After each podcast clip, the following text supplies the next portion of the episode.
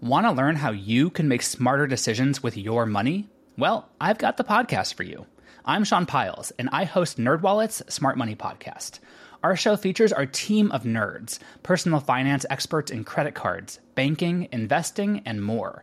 And they'll help you make the most of your money while cutting through the clutter and misinformation in today's world of personal finance. You'll get clarity on strategies to help you build your wealth, invest wisely, shop for financial products, and plan for major life events. Listen to NerdWallet's Smart Money Podcast wherever you get your podcasts.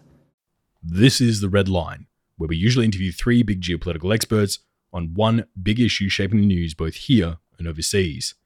But today, we bring you our special 100th episode of the Red Line podcast.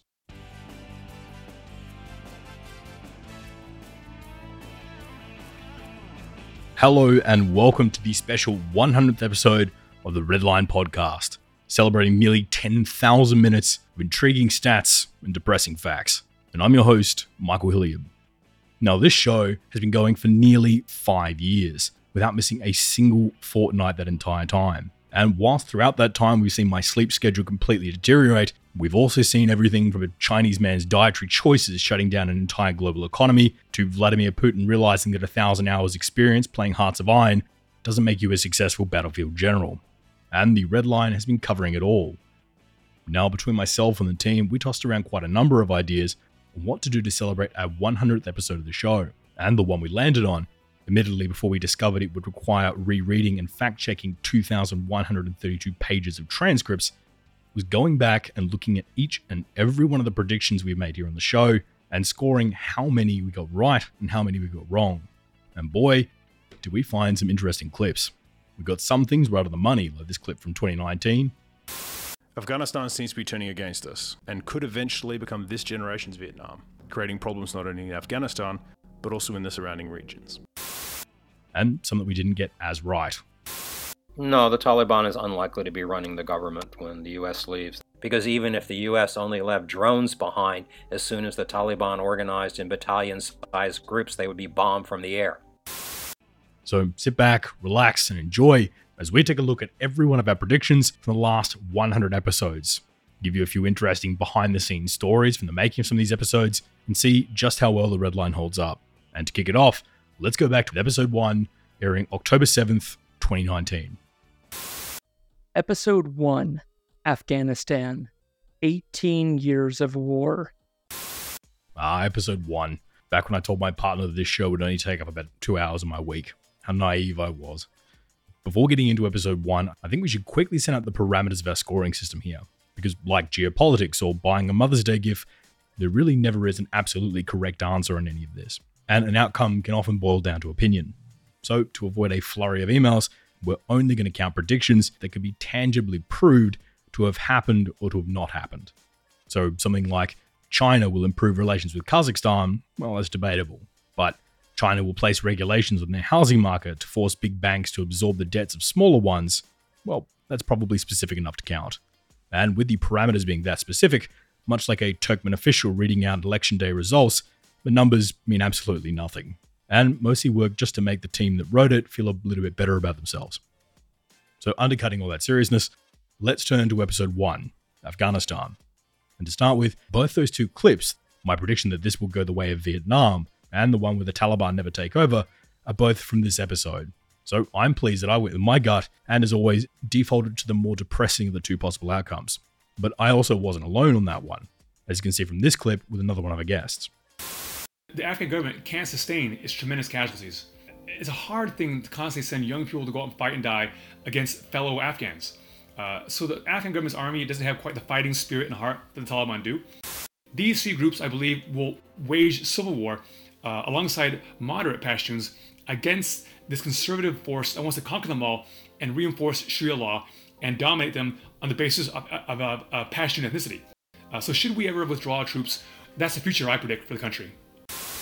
In addition to that, we also had our second guest agree that Vietnam would be an apt metaphor for the country's future, and my prediction that the Taliban would conquer more and more of the mountainous and rural areas largely unopposed.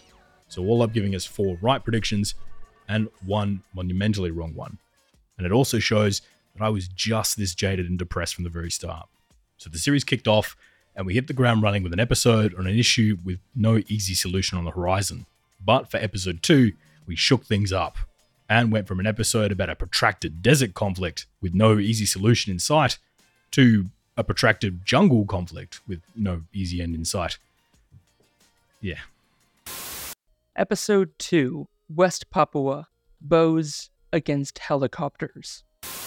Not many people know this, but the show's first producer, another guy named Michael, weirdly enough, was originally aiming for the show to be more Australia focused, mainly talking about Australian domestic policy with some episodes about Australia's foreign policy. In the end, though, as we'll see from later episodes, the show pretty quickly moves away from Australia. And for good reason. Australian politics is absolutely ridiculous. Never forget, Australia is the nation that had a prime minister go for a swim on the beach one day and never come back. And being the sentimental nation we are, decided to memorialise him with the dedication of a swimming pool in Melbourne. So that should give you some idea of what Australian politics tends to be like. But in any case, at this point, the show was largely looking at Australian foreign policy, so we picked an episode close to Australia, that being West Papua, the easternmost province of Indonesia. Going back over the transcript, the episode is still highly relevant, with none of the problems in the episode actually being addressed so far. And sadly, two of our predictions from the episode, being Raki Ap's prediction that the protest movements would not stop even after the Indonesian government's injection of infrastructure money into the region, or Jason MacLeod's prediction, which was that we'll be seeing further dehumanizing of the population group in Indonesian media, more indiscriminate killings throughout the region, and that these Papuan uprisings across the state would continue. As for wrong predictions, well, we didn't really make any, as this episode was a much more analytically focused one. Realizing we have 98 episodes to go, let's move to episode 3. Surely by this point, we pick something that actually has a solution. Episode 3 Housing Crisis in Australia. Yep, the Australian housing market, where the rent doubles without notice, and we all view our rental bonds the same way the Bolivia views their coastline. We'll clean the house and pretend to have a navy, but it's never coming back. And what a time capsule this episode turned out to be. But prediction wise, some ups and downs, with Graham predicting the continuing rise of housing prices in Australia, an increasing generational gap in the housing market here, and slowing wage growth in the country over the next quarter. We have one of our other guests predict further rate cuts, but two of the others predicting rate rises, showing the massive lack of consensus in the industry at the time. We even have one of our guests predict that Australia would use quantitative easing very soon, although admittedly, probably not for the reason he thought. Jakob, the economist, did pick that we'd likely enter a recession, which we technically did. However, there is one clip in this episode that did catch my attention. The, the other thing too is the, the more cuts the RBA makes, the less effective each next cut can potentially be. The lower they get to zero, the lower wiggle room they have in future. But wouldn't this burn through the ammunition they need to fight off a recession before one even started? Exactly, yeah.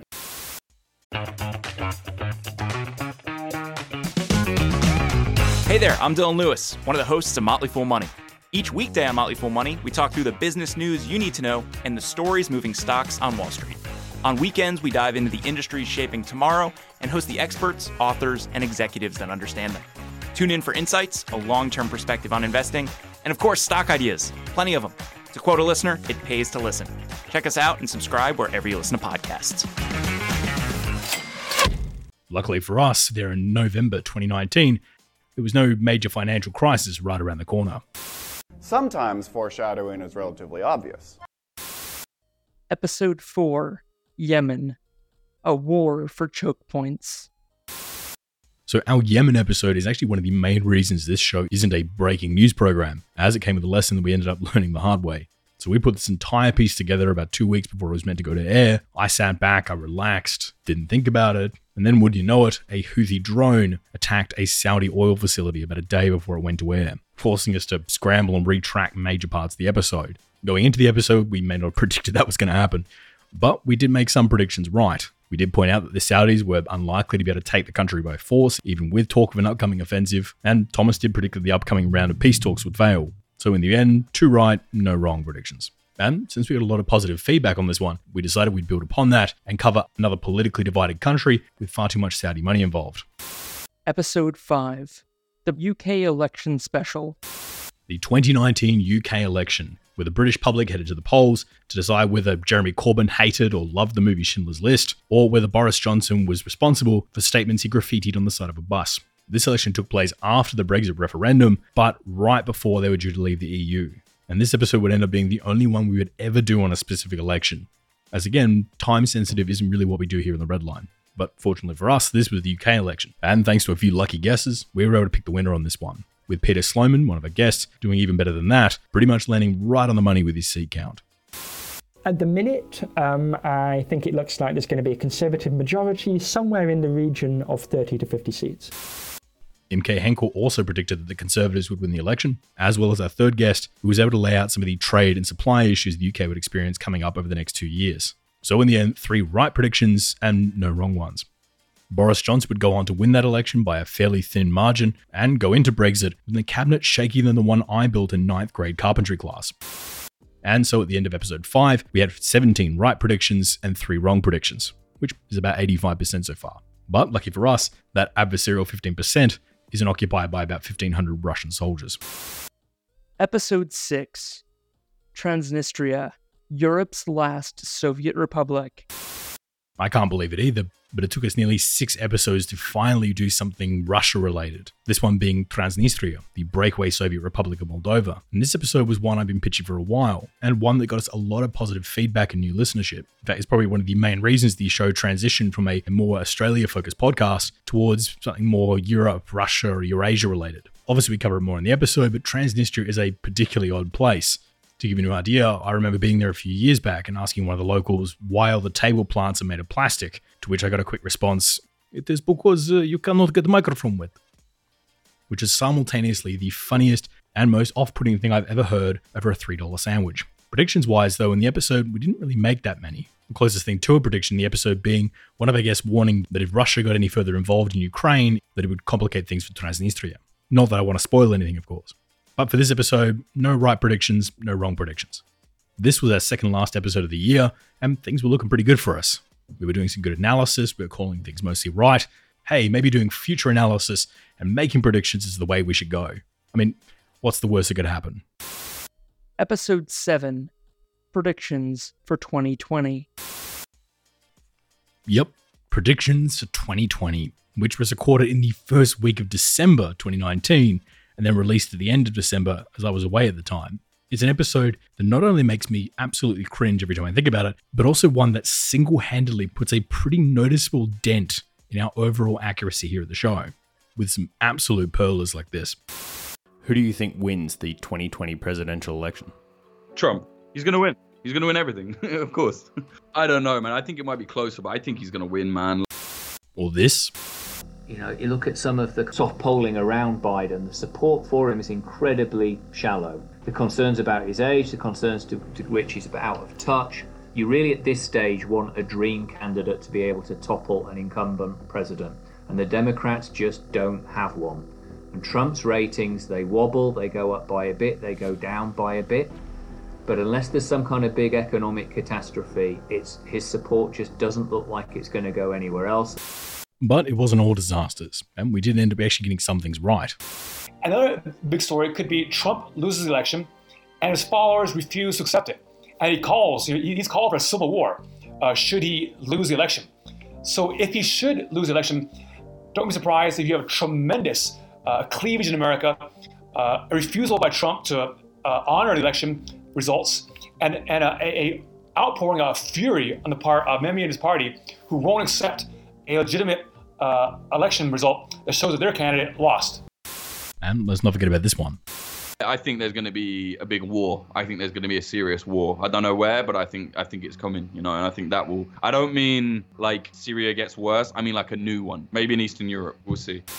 Well, I should take it a little bit easier on our guests, as I don't think many people could have predicted a pandemic coming at this point. With that in mind, with this episode, our wrong predictions were that we had two guests predict that Trump would win the 2020 election. There was a prediction that the new Ukrainian president, Volodymyr Zelensky, would end the war with Putin in 2020. There was another prediction that Macron would lose the election, and one that Trump would win Times Person of the Year for 2020. And there was a prediction that the rebels in the northwest of Syria would finally collapse.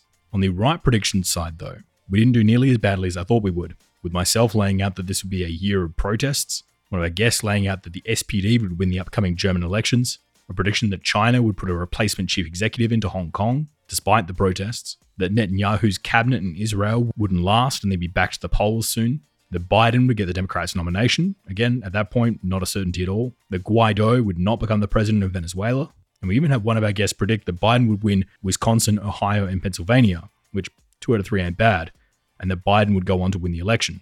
A pretty big call three months before Biden would win the South Carolina primaries.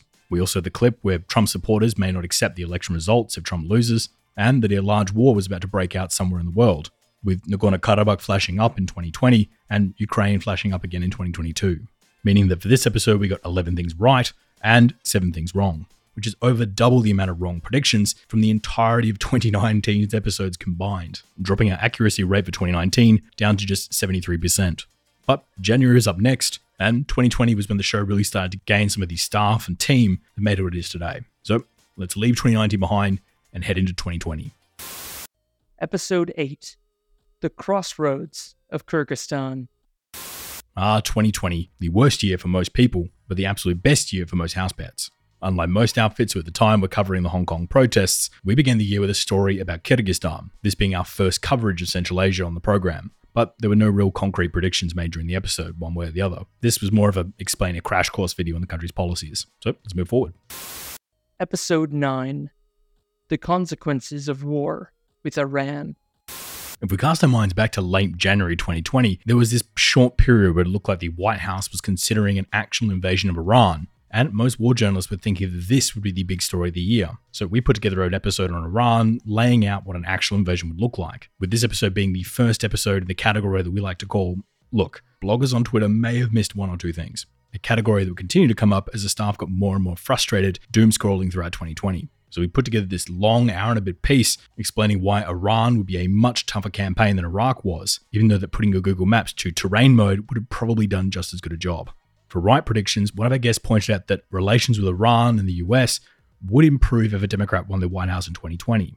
And although things aren't good between them at the moment, we're not actively discussing war or Good Morning America. We also had Raphael predict that Iranians would pursue nuclear weapons if the JCPOA was torn up, which to be fair was a pretty safe prediction. So in summary, we got two right on this one. Episode 10 Foreign Aid Australia's Pacific Strategy. So we come back to Oceania, and it would actually be the last time we cover Oceania until episode 64. With this episode looking into how Australia spends its foreign aid money and showing how most of it ends up back in Australian companies' pockets or benefiting the Australian people. We even had one of our guests, Tess Newton Cain, warn about the increase in Chinese state investment into nations like Vanuatu, the Solomons, and Fiji, something that would pop up later on when the Solomons talked about allowing a Chinese base to be established there. But rather than playing that clip as a testament to the Australian foreign aid strategy, I'm going to cut this section way shorter than it really should be. Episode 11 The Libyan Civil War. We put this piece on the Libyan civil war together as a bit of an explainer, because at the time it kind of looked like Haftar's forces were about to seize Tripoli very soon, and that the war would be won by the rebels, which would then turn on us a few months later, and Haftar would be pushed all the way back to Sirte. And although most of the reports suggested that Tripoli's days were numbered, Tarek was right on the money with this one. The forces opposed to Haftar um, have the numerical superiority but lack the technological uh, edge that Haftar's weapons have and have previously lacked the air support that Haftar has gotten from the Emirates in Egypt. Um, so perhaps now with Turkish support, we will see them start to push Haftar back. You know, it, it pains me to say it, but I, I think an escalation in war is the most likely outcome for the next six months. Um, I think once this truce finally formally collapses, then both sides will throw everything they've got at one another. We'll see huge amounts of devastation. I can see the Haftar forces being pushed back from around Tripoli and instead concentrating on the eastern front, and GNA forces then trying to reclaim oil fields and getting hurt quite badly from the skies. With another guest also concluding that despite Haftar's massive amount of artillery, that he was unlikely to be able to take Tripoli and hold it. So, unlike most of the predictions here, we'd only have to wait a few months to see if they came true or not. Episode 12 The Vultures of Venezuela. Venezuela, our first South America base, and also the first appearance of Chris Sabatini, the only five time appearance guest throughout the show, and probably the most consistent thing throughout my chaotic life. At the time, Venezuela was going through a lot of domestic crisis, and throughout the episode, we all got to point at Venezuela and talk about the lack of available consumer items like toilet paper in the country. But as chaotic as that situation sounds, this was also the week that the pandemic hit the US shores. And unlike the Bolivar, the US dollar is far too expensive to use as toilet paper in a pinch. So I count that as a win for Venezuela. Predictions wise, though, we didn't really make any. Something pretty common for these more crash coursey episodes. So let's move to the next one. Episode 13 Private Militaries Wagner versus Blackwater. This episode was probably the next one to really give the show a bit of a boost in listenership and was one of the first times that we put forward a hypothetical and that hypothetical would come true. That hypothetical being that a private company would pay some PMCs to attempt to overthrow the government in Venezuela, something that we released the episode and then four weeks later would actually happen in real life. So the question is was it a coincidence or did we pay off the PMC in order to drive up ratings? For legal reasons, I'll let you be the judge of that. Predictions wise, we got a few things right. One of our guests did predict that Trump would run for re election. Candace gave us a warning of Wagner popping up in North Africa before they would appear in Mali or Burkina Faso. And we also had this clip as well. Where is Wagner likely to pop up in over the next few years? Well, I think there are certainly reasons to be concerned about Belarus. Episode 14 War in the Arctic. Our episode on the build up in the Arctic is probably the one most screaming for a remake, as things have changed quite a lot up there since we did the episode. Although being more of a crash course episode, there's not a huge amount of predictions in this one, apart from Robert getting one right, warning that Russia is likely to become more aggressive in the near future, and that we shouldn't assume Russia will lay within its own borders. And we also got one wrong, with one of our guests predicting that Space Force would not have soldiers in uniform before the 2020 election, probably failing to account for the fact that it was 2020 and everyone would take any chance they could to get off the planet. Episode 15 The South Sudanese Civil War. South Sudan again fits into one of the categories where it's more of a crash course, so there's no real predictions here. And sadly enough, the political deadlock we talk about in the episode is pretty much exactly where the country is today, even though we released the episode back at the very end of April 2020. It's also, weirdly enough, the very first mention of COVID on the show, a full four and a bit months into the pandemic. Episode 16 The Geopolitics of North Korea. North Korea was a really eye opening masterclass for us in misinformation, as it was during that period when we were putting the episode together that a lot of the major press was speculating that Kim Jong un had died, as he hadn't been seen in public for a while. But whilst there was all this speculation about Kim Jong un being dead, we were able to find pictures of his motorcade moving about and his personal yacht out to sea just off the coast of the DPRK, which we took to be a pretty good assumption Kim Jong un was likely alive. Predictions wise, we did pretty well here. Eric told us that he assumes the DPRK probably has the missile technology to be able to hit the United States, but does have some doubts about the accuracy of their missiles, something that would be confirmed by missile tests not long after this episode was released. Jacob, who helped us find the satellite photos, also predicted correctly that Kim Jong un would be alive. Sue warned about increased missile tests over Japan and increased military spending throughout the country. So we got four right predictions. But the highlight of this episode for me was this clip. How likely do you think it would be that the Kim regime would use its nuclear weapons? Oh, that's like 100% likely. that's what they're for. Episode 17 Nagorno Karabakh, Armenia versus Azerbaijan. Nagorno Karabakh was the first wrecker of my inbox, where once we released, I spent the entire week being accused of being either an Azeri nationalist or an Armenian nationalist, even having the pleasure of one person sending me a very personalized threat who was smart enough to use an alternative email to send it, but wasn't smart enough to take the two seconds to remove the email signature from his Outlook account hmm. and left the giant signature along with his job at the embassy right there at the bottom of the email. Something that gave me a pretty good chuckle. Predictions wise for the episode, we did get some things right, like the fact that Armenia wouldn't launch any attacks into the rest of Azerbaijan, and that the Azeri military would likely win any wider conflict between the two, as revenue wise, Azerbaijan had really taken off by this point. Although we did get one prediction wrong, with one of our guests suggesting that Azerbaijan wasn't looking to escalate the situation, to which turned out not to be true when they launched a full scale offensive later on that year. Episode 18 The Geopolitics of Turkmenistan. Turkmenistan being another crash coursey episode meant that the only prediction we actually made was one from Peter that we were unlikely to see a robust Turkmen opposition pop up in the next few years, which, as bets go, is probably one of the safest bets you could possibly make. This country is one of the most odd places in the entire world, and I could rant about it for hours and hours and hours. But I can already hear Wade, the producer, starting to get nervous that I'll go into a two hour Central Asia rant, so let's move on to our next country. Episode 19 Guyana, Cambridge Analytica, and the next Cuban Missile Crisis. We did this episode not realizing the absolute spider's web we'd be uncovering by doing so, with one of the guests of the episode being Brittany Kaiser, one of the seniors at Cambridge Analytica, who came on the episode to take us through the exact steps that Cambridge Analytica used to manipulate the elections in Guyana, which once we released made a bit of a stir inside the country. And subsequently, we had a whole bunch of underground journalists come forward and reach out to us with their work, which we continue to chase for the next few months. What we uncovered was pretty unsettling, though.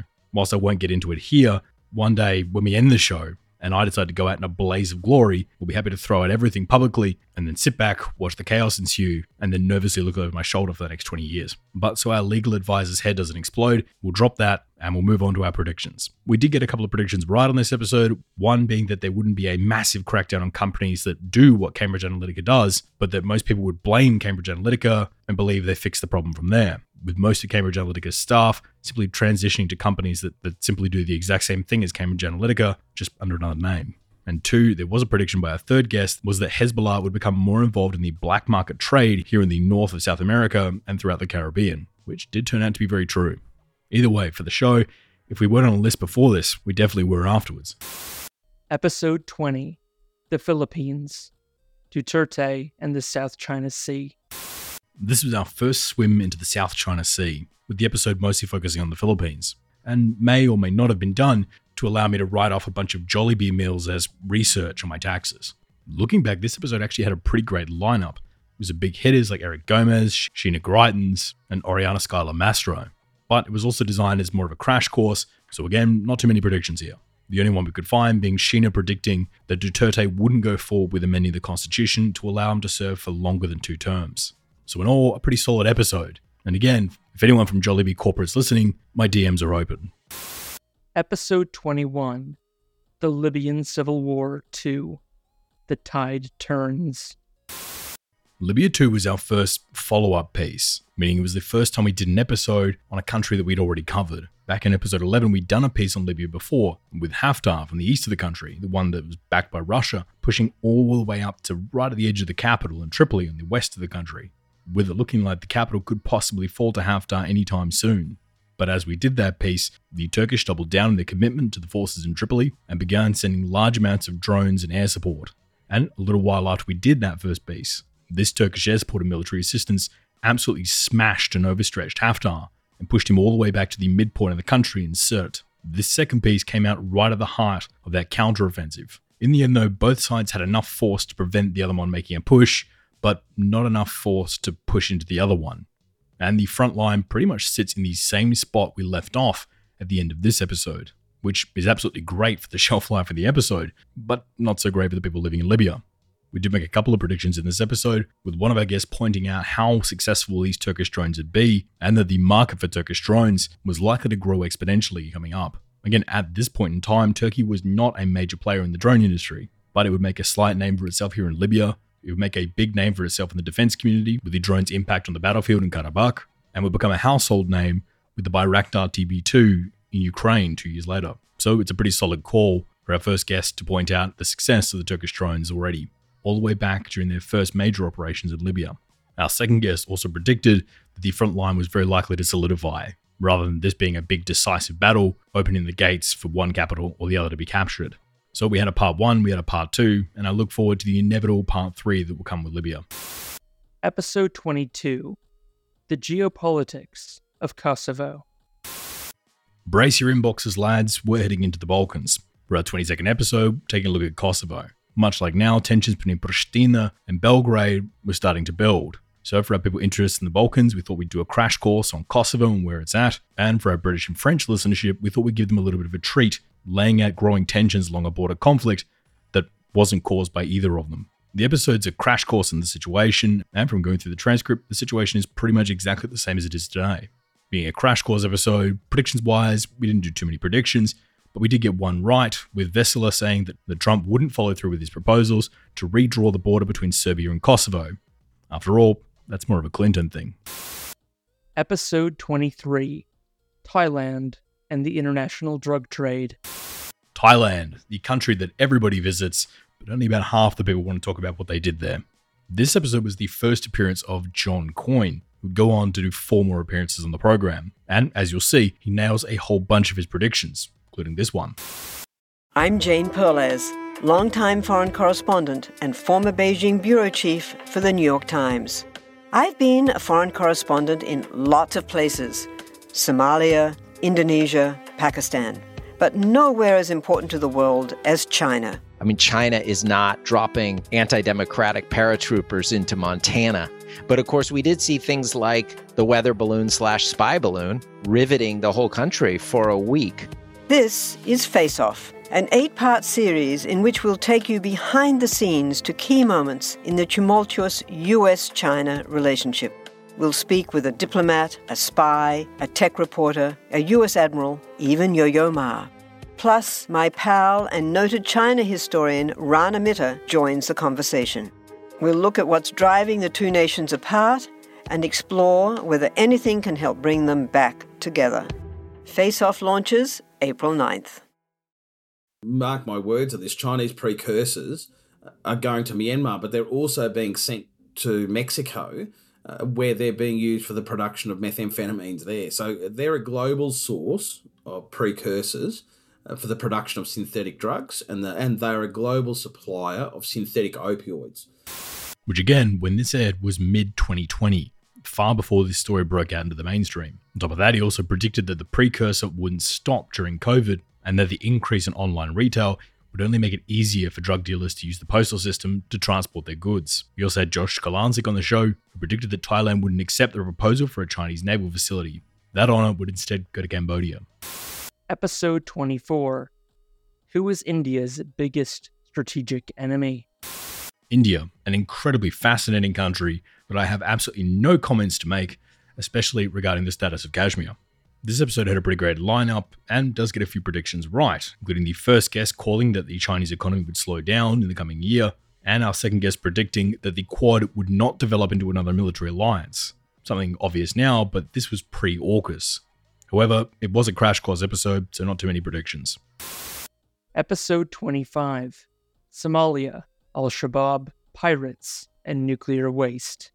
Somalia was a piece I really wanted to do from the ground, as we wanted to test some of the nuclear waste dump sites that had popped up throughout Somalia ourselves, as it's an absolutely tragic story. But with the border closures, it wasn't meant to be. Again, not too many predictions here, the only one really being that the withdrawal of Ethiopian troops and peacekeepers from the region would likely result in Al Shabaab regaining some of their territory, which we did see as Ethiopia pulled back some of its troops with the escalation of its civil war. But We'll talk more about that one later. Episode 26 Will the Afghan peace deal actually work? Finally, an honest to God predictions episode. This one took about Afghanistan and what's likely to happen in the country over the next 12 months. And not to toot our own horn, but going back through the transcripts, we were depressingly close to the mark.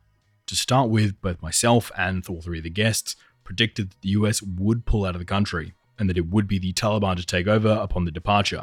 There was a prediction by our first guest that the Taliban wouldn't face a fight coming into the city, and a great call that the Taliban would not take an isolationist position, but instead quickly approach nations like China looking for BRI investment, hoping to play China and the US off against each other to secure funding for the new regime.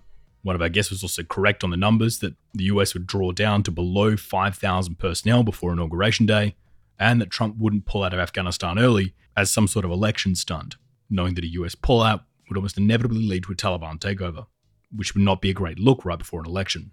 Jarrett also called that the US would still be one of the major financial backers and players in the country, no matter who was in power in Kabul. He was also pretty much smack on with his timeline, saying that the Taliban takeover would be more than three months away, but less than a year away. It seemed that in our 2019 episode, some of the experts were still holding out hope that a US backed government could hold out in Kabul, but by 2020, all of our experts seemed to think that a Taliban takeover was really a four-draw conclusion at most. I'll say it once and I'll say it again. If you pick the most depressing option, you'll probably be right over half the time when it comes to geopolitics. Episode 27 The Geopolitics of Mongolia. I absolutely love Mongolia. I love my time there. I still think they have the best, if not top two flags in the world, but I will never understand why so many people in that country kept offering to put seafood sauce in all my food. Like no one realized how far we were from the ocean.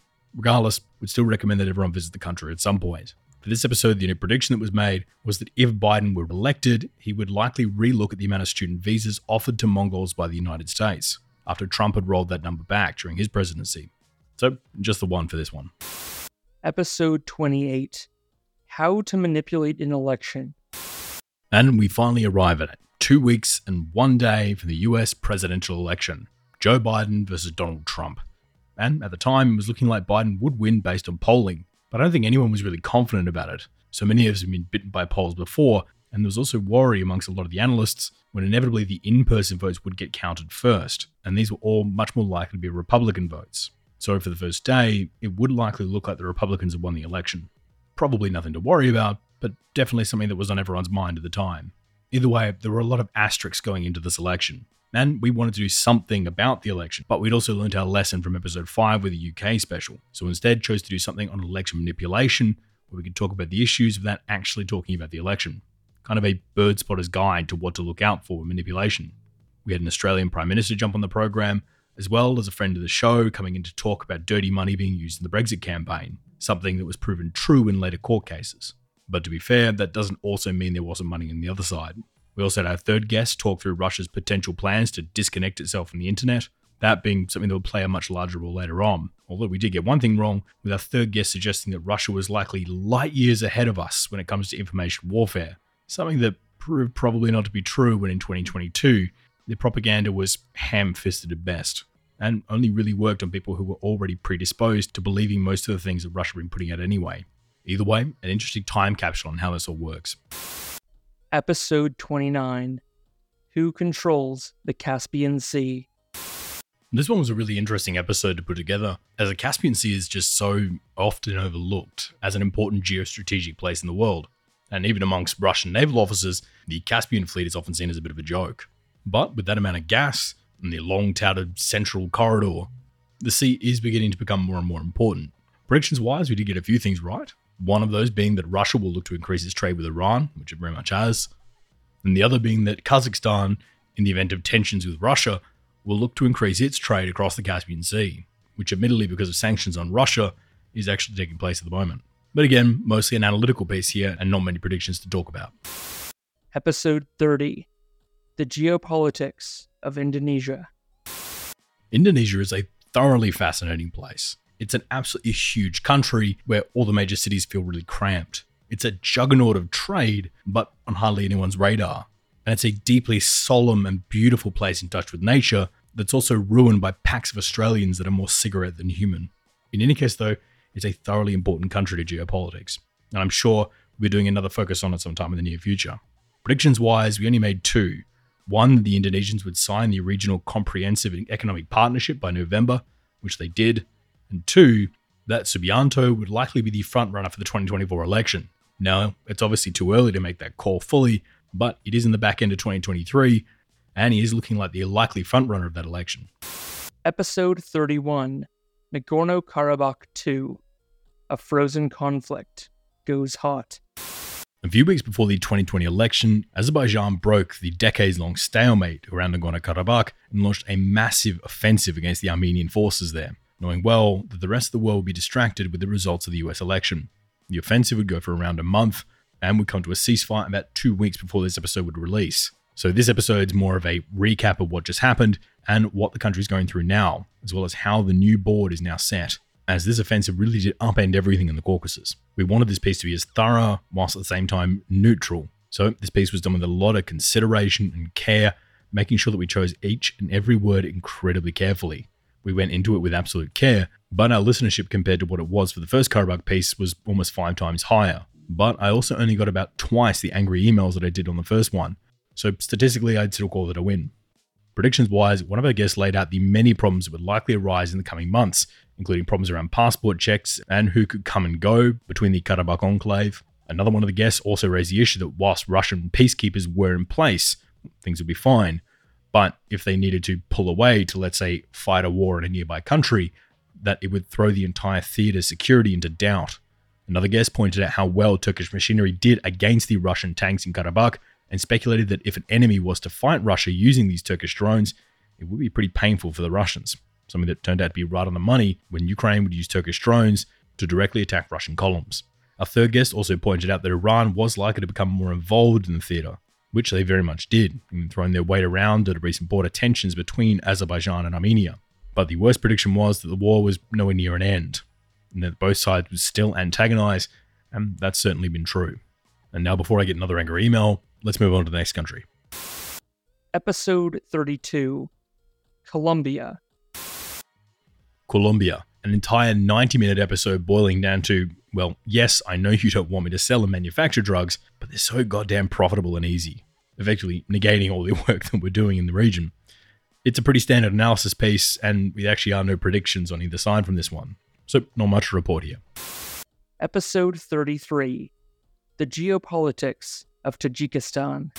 Tajikistan is the last episode of our 2020 season. We started the year with Kyrgyzstan and we finished the year with Tajikistan, which I would absolutely love to say was part of some master plan, but it was actually just a coincidence. What some may not realize, though, is we actually did take a bit of a slight gamble on the Tajikistan episode, as I was away during the release of this one. So we recorded and edited this one about a month before it went to air, knowing full well that during that period there's going to be an election in Tajikistan. Now, usually we would never take that risk with any other country, but with this episode, we'd had no choice but record the entire piece on the assumption that Rahmon would still be the president by the end of the year. Now, the fact that he'd been president since 1994 and that the democracy score is usually a 1 or 2 out of 100 made it a fairly safe bet. But still, for that entire month, my fingers were crossed, and my biggest fear was that there'd be a last minute coup in Tajikistan. So, thanks to the Tajik military for letting me have a break for a couple of weeks. And that brings us to the end of the 2020 season, with the scores for that season being 60 right predictions and 3 wrong predictions, giving this season an accuracy rate of 95.2%. Although, when we factor in the first season as well, the 2019 season, and that godforsaken predictions for 2020 episode, the show's overall score drops back to just 87.1%. But we still have the 2021, 22, and 23 seasons coming up, which will hopefully start to erase some of the damage that episode did. Now, as we saw from the last few episodes we just went through, the closer we get to present day, the less predictions can actually be scored, as there's less and less of them that could come either true or false. It just hasn't been enough time for that prediction to come to fruition. So, to save both you and me some time, for the next season, the 2021 season, we'll be scoring episodes in batches of five. Otherwise, at this rate, this episode would be somewhere around the three and a half hour mark. So, with that said, let's kick into the first batch of 2021 season. Episode 34 Could China Conquer Taiwan? 35 Ukraine and the War in the East. 36 Lake Chad. 37 The Geopolitics of Rare Earth. 38 Iraq. What went wrong? So we kick the year off with Taiwan, but most of the predictions here are based on a Chinese invasion of the island, so not really too much to report here. Instead, it turned out the invasion would come from the topic of episode 35, Ukraine and the war in the East, released almost 13 months to the day before Russia's big offensive into Ukraine, which would give us this great clip. There are complications with moving uh, more deeply into uh, into Ukraine. Uh, first, uh, and probably most important, would weigh most uh, heavily on the the minds of uh, Russia's military strategists is the fact that the Ukrainians would resist. You know, there's a great deal of loyalty in other parts of Ukraine to the idea of Ukraine as, a, as an independent state, hostility towards the Russians. And if they moved across Ukraine, they would meet this resistance. Uh, in addition, if Moscow has run into resistance from the West uh, because of what it has done uh, in, in, eastern Ukraine and Crimea, the level of hostility and resistance in the West would rise would rise dramatically if Russia were to push forward militarily. So they're in a situation now where uh, they can uh, continue to pursue their strategic goal of keeping Ukraine uh, out of uh, out of NATO, out of other Western institutions, at least keeping uh, open the question of what uh, Ukraine's geopolitical orientation will be, without assuming even greater risk in trying to occupy further Ukrainian territory. I'm just saying, had Vladimir Putin been a Patreon of the show, maybe none of this would have happened. So Xi Jinping, if you're listening, it's five bucks a month. Might save you a lot of Chinese naval ships at the bottom of the Taiwan Strait. But although one of our guests does pretty accurately predict what would happen in Ukraine, another one of our guests does lay out serious doubts as to whether Europe or the US would actually provide much assistance to Ukraine in the event of a Russian invasion. Which, to be fair, I think a lot of us did. If you get some spare time, look up conversations about the future of NATO from about two months before the invasion It's a pretty interesting time capsule of Europe before Russia launches that run. So, some right, some wrong, bit of a mixed bag prediction wise. Episode 36 was a piece on Lake Chad, with the only real prediction of the episode being that the area would likely see an ISIS affiliate move into the area, which did happen a few months after we aired this. 37 was our piece on rare earths, which is probably still in my top three favorite episodes we've done here on the show. And one that I don't want to spoil anything, but we'll be doing a lot more on later in the year. The only prediction to come out of that episode, however, was actually a pretty obvious one that even if the Americans were to decree that American companies can't buy Chinese rare earths, it would take approximately 24 nanoseconds before those same American companies, particularly certain defense contractors, simply start subsidiary companies based in the United States who then purchase the rare earths from China and sell it back to the company. Therefore, they can say they bought these rare earths from an American company, which is a great way to launder where it came from and how much they paid for it, much like a guitar shop being willing to write you an alternative receipt for your Gretsch G544 to do T electromatic Holly guitar that you bring home from work on a September afternoon in 2019 with a receipt saying that it only cost $409. And I'm pretty sure my fiance wouldn't have made it this far through the episode, so I think I might be safe on this one. Lastly, for this run, we have episode 38, which has no right or wrong predictions, but weirdly enough, is the longest episode in the series, which is just a bit of a fun fact. Episode 39 Pakistan's Two Front War. 40 Georgia, Abkhazia, and South Ossetia. 41 Who controls the Caribbean? 42 The Battle for Western Sahara. 43 The next phase in cyber warfare. 44 The geopolitics of Uzbekistan. So we started this block with Pakistan, where one of our guests did correctly predict that the government in Islamabad was already anticipating a Taliban takeover of the government in Kabul, and that they'd already started economically and diplomatically putting things in place to prepare for the upcoming reset in relations. It really does shock me how many people were caught off guard by Afghanistan, as it seems like almost everyone else in the world saw it coming. Then we move to 40 with our Georgia episode, where Thomas talks about Russia talking a big game about building new facilities and additional forces throughout the Caucasus, but in the end will prioritize Ukraine and Belarus for funding and attention, which, with the invasion, turned out to be very much true.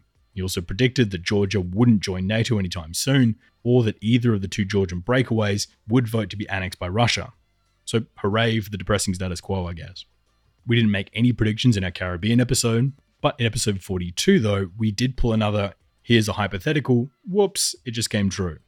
We tracked lots of parts of the episode talking about hypothetical cyber attacks on US pipeline, and then in the week between tracking and release, we saw hackers launch a bunch of attacks on the Colonial Pipeline on the east coast of the US, forcing us to retrack all those parts talking about hypotheticals and re release them as actual examples. In episode 43, Jalel correctly predicts that the UAE will get somewhat involved in the Western Sahara conflict, although it ended up being very minor that the Biden administration wouldn't reverse Trump's recognition of Morocco's claim over Western Sahara, and he also predicted that the Moroccans wouldn't end up buying Turkish made drones for their military rather than stocking up with US designs. And in 44, well, it was a crash course in Uzbekistan, so not too many concrete predictions we could draw a line on there. Episode 45 Japan and the Quad. 46 The UAE's Red Sea Strategy. 47 the resurgence of Africa's conflict diamonds. 48. The shattering of Ethiopia. The war in Tigray. 49. Brazil's war in the favelas. 50. The splitting of Cyprus. Episode 45 had the show's longtime producer opening the program, which to me was actually really cool. We also had the return of the Oracle himself, John Coyne, who predicted that the Quad wouldn't develop into much more than the occasional military exercise and mostly just economic talks. And again, it seems obvious now, but this was far before AUKUS was announced. And Australia and the US were looking for some sort of military framework to hang their relationship upon. We also had a correct prediction that the Quad would serve as the backdrop for talks on rare earth supply chain development, particularly between the US, Australia, and Japan. And another correct prediction that Japan would break its rule and exceed the 1% limit on military spending, which admittedly they pretty much had been before by moving parts of their military spending into other parts of the budget. But it was after this that Japan went full mask off about it. In episode 46, we saw a prediction that the UAE would begin purchasing Chinese military equipment, with Abu Dhabi actually going on to place orders for Chinese I 15 multi role fighters afterwards. In 47, our piece on African conflict diamonds, we went through how easy it is to launder diamonds in the current diamond trade system and laid out the exact systems that not only Russian proxies use, but also the same system that now major Russian companies like Rusal also use to launder their diamonds into the industry I don't think it's much of a surprise that when we sanctioned Rusal, Rusal's approximate output in diamonds started appearing in places like India and the Middle East. As a side note, it was also a piece that we had so many people willing to come forward and talk to us and even send us technical walkthroughs as well as stolen documents from their office. But almost no one was willing to come forward on air if we were going to be bringing up De Beers, even people whose job was barely connected with the industry. If we were talking De Beers, no one wanted a bar of it. It was just an odd tidbit from the episode, but it really showed us what sort of grip the De Beers has on their workforce. 48 was our piece on the Ethiopian Civil War, and another one we should probably do a follow up on at some point. Our first guest, Alan, does correctly predict that we wouldn't see foreign intervention in the conflict. And from Alex, we also got this warning. With how decentralized Ethiopia is, are there other parts of the country that may be looking at this war as a precursor for crackdowns on their provinces in the future? The rhetoric that he is indulging in includes calling on the Amhara to protect and defend their land. So it is an Amhara territorial agenda um, along with and, and, claims calling out for Ethiopian nationalist agenda. Now, the problem with highlighting an Amhara territorial agenda is it's not just going to be against the Tigrayans. The Oromos, in particular, are deeply alarmed at such an agenda. So his war mobilization is actually a very divisive ethnic mobilization. It's a recipe for fomenting um, civil war in Ethiopia across the entirety of Ethiopia. And he also predicted that al Shabaab would gain some ground back in Somalia once the Ethiopians had pulled some of their peacekeepers back. Although within that episode, there's also a prediction that the Ethiopian government and state may end up collapsing within a very short period of time. But to this point, it is still standing. Episode 49 was on Brazil, with one prediction being that the military would position themselves as the conservative alternative to Bolsonaro, which we got to see play out when the military didn't back the storming of the Brazilian parliament by Bolsonaro supporters a few years later. And episode 50 was Cyprus, but there were no real concrete predictions laid out in the episode. Episode 51 Belarus 52 The Future of Space Warfare 53 Vietnam 54 Algeria 55 Russian PMC operations in Africa in the back 50, the home stretch now. And to start with, episode 51 was another really big one for us listenership wise, where we did a deep dive into Belarus, a nation I find thoroughly interesting, but also one that served me corn on pizza multiple times, and I can never really forgive them for that. In the episode, one of the guests does predict that NATO possibly sees Russian aggression on the horizon and will likely begin to start to spend a bit more money in the places where it actually matters, like the Baltics. In episode 52 about space warfare, one of our guests gave us some warnings about the chronic behind the scenes problems in the Russian space industry, far before many of the major problems came to the surface, like the Russian projects of Vostochny. 53 was Vietnam and didn't really have many predictions. 54 focused on Algeria, with one of the guests predicting the upcoming Hirak protests that would sweep through the country.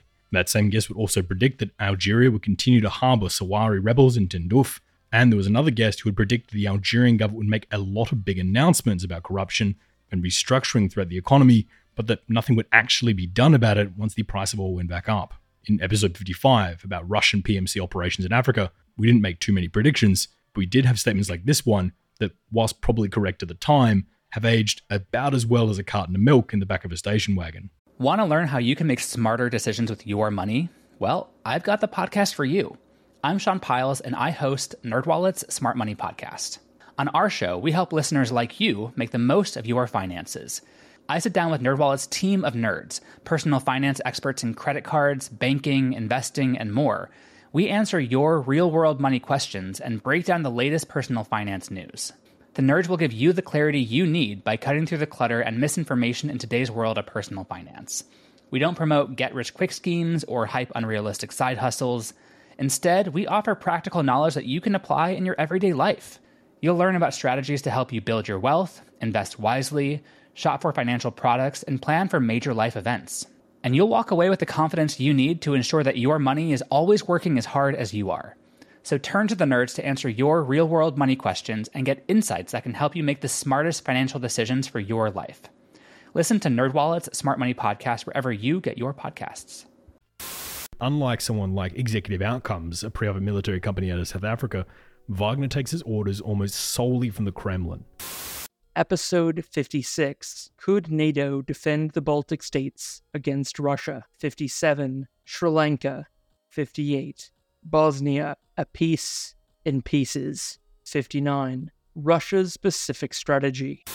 And to close out our 2021 season, we had a crazy good run of episodes, starting with a look at whether NATO could defend the Baltic states in the event of a Russian invasion, with guests predicting that Russia and regional conflict would run out of tanks far quicker than most anticipate, that the American government would be in contact to welcome Sweden and Finland into NATO in the event of a Russian attack in the region, our second guest predicting that NATO would open the doors for Sweden at the very first chance it got, and in an incredibly prophetic prediction that Russian armor is particularly vulnerable to have their advance slowed down if engineers and defenders could sabotage their avenues of approach, something we saw firsthand north of Kiev just three months after this episode went to air. But on the other hand, we do have one guest on the episode who doubts Russia would do much more than just complain in the region and is unlikely to invade another country. Moving along to episode 57, which was on Sri Lanka, with the episode warning of economic catastrophe within the economy about 10 months before the economy would collapse and Sri Lankan citizens would storm the presidential palace. One of our guests predicted that the country would head into a foreign currency crisis soon, but that even if the Sri Lankans did, that they wouldn't allow the Hambantota port to become a Chinese naval base. And our first guest gave us a strong warning that if the foreign currency crisis wasn't resolved very quickly, that the country would devolve into economic catastrophe, which it did. In contrast, one of the other guests did suggest that the country would be under the Rajapaksa government for a long time, which turned out not to be true when he was thrown out of government July later that year. For episode 58, a piece on Bosnia, there wasn't too many predictions but it was the first appearance of James Kerr-Lindsay and Tim Marshall on the program, two of my absolute favorite geopolitical analysts. And then we moved to the last episode of the year, focused on the Russian Pacific Fleet, as whilst the rest of the world was watching Russian armor maneuver all around the borders of Ukraine, we were looking over in the Pacific and seeing what Russia was doing over there, with most of the guests pointing out that Russia is watching the Pacific become more and more important, but also acknowledging that the Kremlin knows that the Western Front will probably be their main focus for at least 10 to 15 years. We also had one of our guests predict Lavrov's visit to Vietnam to try and re establish Russian ties and bases within the region. And I know it's not exactly about this topic, but when we asked one of our guests, what would Russia do if China invaded Taiwan? The answer he gave sounds like exactly what's going on at the moment, just with the roles reversed. I would imagine that there would be some level of support to China, but I don't think it would be hard military kind of support. I think that the narrative is that they would support China, but I think it's unclear as to how much they would actually provide military support.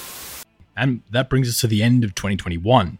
And looking at the stats across the year, we had 36 right predictions and 4 wrong ones, giving us a 2022 season accuracy of 90%.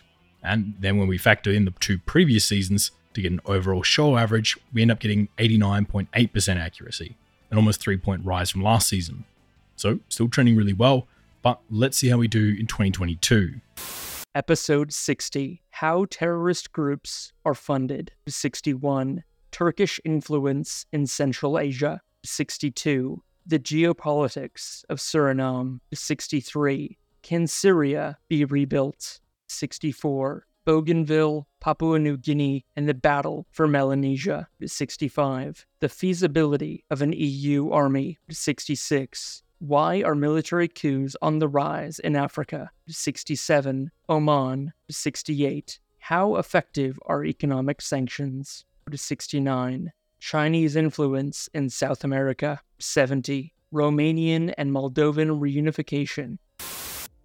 Okay, 2022, picking up the pace. Episode 60 of the program was on terrorist funding, which gave us two right predictions. One, that there'd be a boom of casinos this year being used to launder money, probably because Russia was placed under sanctions, and that the UAE would end up being greylisted by the Financial Action Task Force, something that was at the time unprecedented.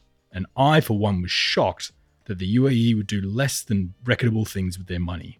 It's never happened before. Not even, we've never thought about it on the show. 61 was on Turkey's influence in Central Asia, but there wasn't any really hard predictions on this one. 62 was on Suriname, a nation that Latin America experts claim is a Caribbean nation, that the Caribbean nations claim is a South American nation, and that the South American nations claim is Dutch. So finding any experts for the episode was an absolute pain. However, in the episode, Chris predicts that Lula da Silva will win the upcoming Brazilian election, and that Lula will do more outreach than Bolsonaro had done to nations like Suriname. In episode 63, Syria, our guests predict that Syria will be invited back into the Arab League, which the first steps of that process have already begun, and that the US will continue to shun Syria even if Syria is welcomed back into the community, leaving much of the future of the country to the Russians and the Turks, and that the Chinese wouldn't end up throwing any serious money at reconstruction here. Episode 64 was the episode directly after the Russia launched its full-scale invasion into Ukraine. So of course, being a Russia-heavy program, we did an episode on Bougainville, a small breakaway province of Papua New Guinea in Oceania. Just absolute classic redline territory. Going through the episode, there wasn't too many predictions or anything that would have solidified into concrete yet. The only one being that the actual process of separation would not be triggered on time and would likely drag out for years beyond what the campaigners might have hoped for. As is, Bougainville still hasn't got its independence. Episode 65 was our piece on the feasibility of an EU army, to which we did have a guest predict that Europe would go through with implementing energy sanctions upon Russia, which again at the time really wasn't a certainty. Episode 66 unpacked the rise of coups unfolding throughout West Africa, much of it exacerbated by the immediate aftershocks of grain shortages and fuel shortages, as well as supply troubles brought on by the war in Ukraine, although there isn't any major concrete predictions made in the episode. Episode 67 was our piece on Oman and is the first appearance of good friend of the show, Colby Connolly. With the episode being a crash course piece on the country, there isn't too many predictions in this one. Episode 68 was on the effectiveness of sanctions, mostly asking if the EU sanctions on Russia would actually be effective in curbing the country's behavior.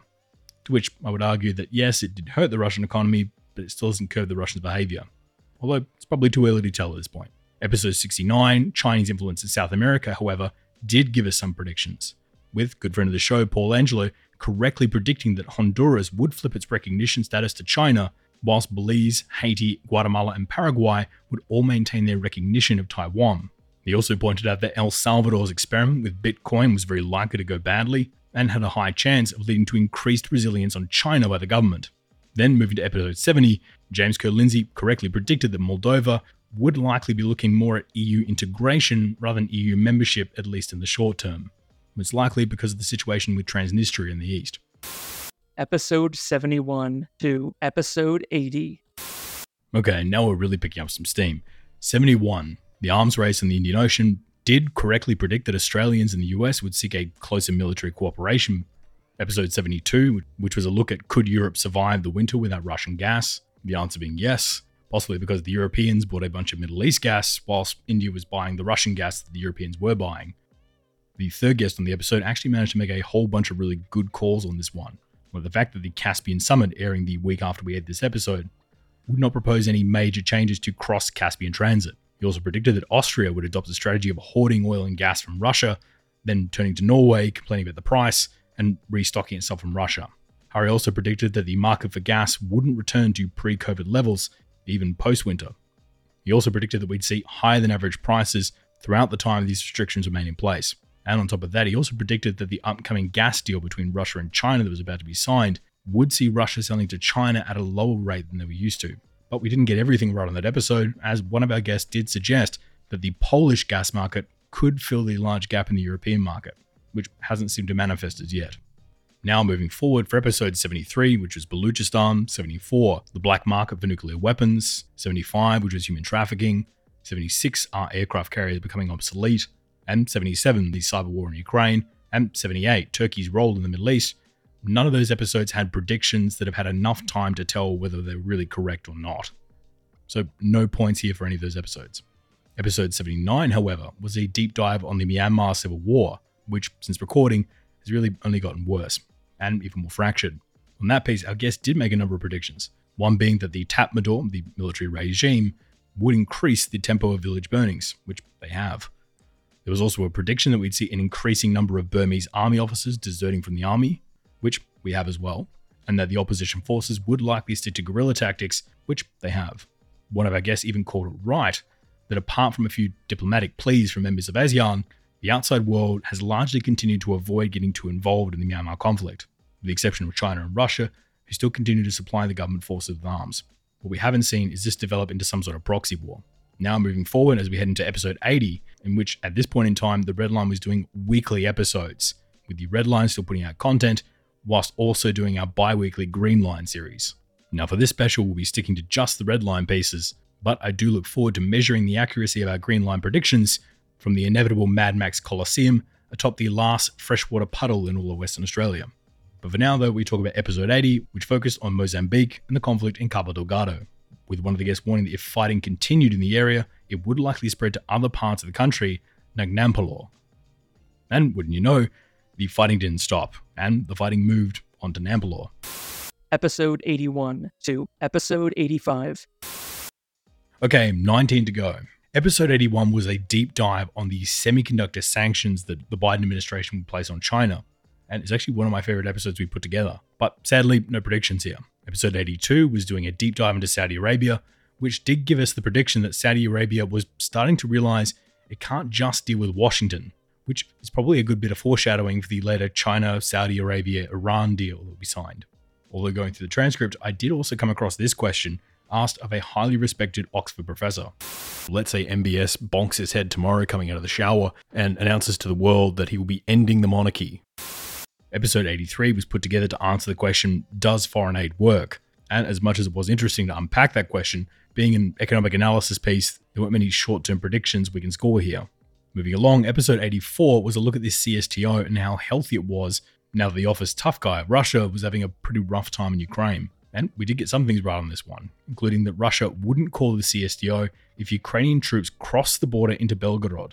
We also, one of our other guests, speculate that even with these Chinese procurement programs, that over 75% of Kazakhstan's military equipment would still be Russian made by the end of the year, which, with the episode being aired in early December, was probably a pretty safe bet. We then finished out the season with our piece on Could the US conquer North Korea? Which, since we haven't unleashed an absolutely horrifying war, there aren't many predictions here to work with. But although it does lack predictions, if you check out the episode, you do get to hear me argue with myself in an American accent, which may or may not have been recorded after a boozy Christmas lunch. Which, in my defense though, I can't imagine any sober person ever wanting to invade North Korea. But with that all said and done, we now turn to our scoreboard for 2022 and the fourth season of the Red Line. Now, as much as the scoreboard looks like we're making less and less calls, it's actually really more of a factor that most of the calls we're making have had less time to come true or false, in which case the score today may be completely different tomorrow. But with that in mind, for 2022, we got 33 calls right and one wrong. And of course, it was could Europe survive the winter with that Russian gas? But with 33 right and one wrong, it gave us an accuracy of 91%. But with 33 right and one wrong, it gave us a season accuracy of 97%, which, when we add to our year on year average, gives us an overall show accuracy of 89.7%. Okay, now for the end game, the last run, the final 14, and we're hoping for above 90% accuracy. Because Wade, the producer, said if we could do that, I finally get to go outside.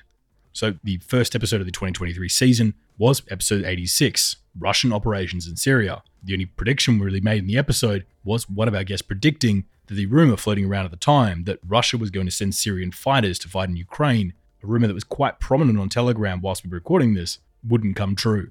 And in addition to that, we also had one of our guests predict that Russia would pull troops from other fronts like Tajikistan or Kyrgyzstan or Armenia to start to plug gaps in the lines in Ukraine. Something probably unthought of when they started this special three day operation. Next up was episode 87 How Strong is the Chinese Economy? Which, for this one, we did an absolutely insane amount of research. And because of it, our guests did get a lot of short term predictions right, including picking that the Chinese growth rate would bounce back by mid year, catapulting from 2.9% to 4.5% growth. Although those numbers do come from China. On the episode, we also saw our second guest predict some of the banking reforms that would be forced onto larger Chinese banks by the Chinese state going forward. And our third guest, a man legally named David Dollar, also laid out the case that the US dollar will still be the dominant global reserve currency in at least the short term. Though, as a man whose legal name is Mr. Dollar, I think he may have some bias. Those would sadly be some of the last predictions made on the show there for a while, as we had no predictions that would make a tangible point from episode 88, our Venezuela follow up, episode 89, our big piece on European rearmament, episode 90, our piece on Asian rearmament, episode 91, our piece on Bulgaria, or episode 92, our piece on the Mexican drug trade, or even episode 93, our episode on the next wave of satellite technologies. However, we did have a guest make a prediction in episode 94, though. 94 being our analysis of the Egyptian economy, with David making the prediction that the IMF would hand down some pretty tough measures for Egypt to follow in order to get those bailouts, including the free floating of the Egyptian pound. And whilst not saying that wasn't devastating, the other major crime of the episode was Wade not letting me call it Egypt, an economic pyramid scheme. Next up was episode 95, and this was our piece on the death of the US dollar. Should be proven right in about a month's time, to which most of our predictions of the episode should be proven right in about a month's time at the upcoming BRICS conference. Moving on from there, episode 96 was our piece on democracy in Central Asia, which, as part of it, we did predict that Mirziyoyev, the president of Uzbekistan, would win re election in July. And woo wee, what a nail biter election that one was, with one of the opposition candidates taking home nearly 4% of the votes. But doesn't matter, I'm going to take this point and hold on to it for seven years, and then rewrite the constitution so I can hold on to it for another seven. Next up was episode 97, Françafrique, which doesn't have any predictions in it. Although the episode after it, episode 98 on Estonia, even though it only came out a few weeks ago, does already have one of his predictions pay off, with Stephen Pfeiffer calling this shot. And when do you expect Sweden to be able to join NATO officially? There's a big push to have it happen by Vilnius, and I very much hope it will. But if it doesn't happen by Vilnius, I don't think it will be too much longer down the road. And lastly, episode 99, Equatorial Guinea, which was only aired about a week prior to me writing this. So there's not been a huge amount of change in a country that's had these same leaders since 1979. And moving past episode 99, it brings us to this episode, which I thought would be a super easy one to put together, but instead it took nearly two weeks of fact checking, recording, editing, writing. But all of it was for this moment of truth to know how accurate the red line was. By this ultra specific your score will randomly go up and down as more and more things we speculated about come into reality. But for now, let's take a look at how myself, the research team, and everyone who helps make the red line what it is did. Now, in just this bit of season 5, we got 8 predictions right and 0 wrong, which would give us technically 100% correct on season 5, but there's still a long way of the season to go. After all, it's July and the season ends in December. The big moment that all the staff have been chasing, though, is the overall show score. And all things said and done, over this 100 or, well, reality 99 episodes, we got 165 predictions right and 18 predictions wrong, which would give us a final score and accuracy rate of 90.1%, an A minus by the barest of margins. But as I'm sitting here at 4 a.m. editing this, I think that's absolutely more than fine. And I'll sit here and do my absolute best to ignore the fact that had we not done that stupid predictions for 2020 episode, our accuracy rate would be 93.3%. Well, there it is, our 100th episode special. And now I've got it all out of my system, I want to put all the jokes aside for a minute and take one minute to just give an honest, heartfelt thank you to a bunch of people who make this show possible. First of all, I want to thank the show's staff, both past and present. There is no way I could put into words all of the time and energy and enthusiasm that they put towards this show.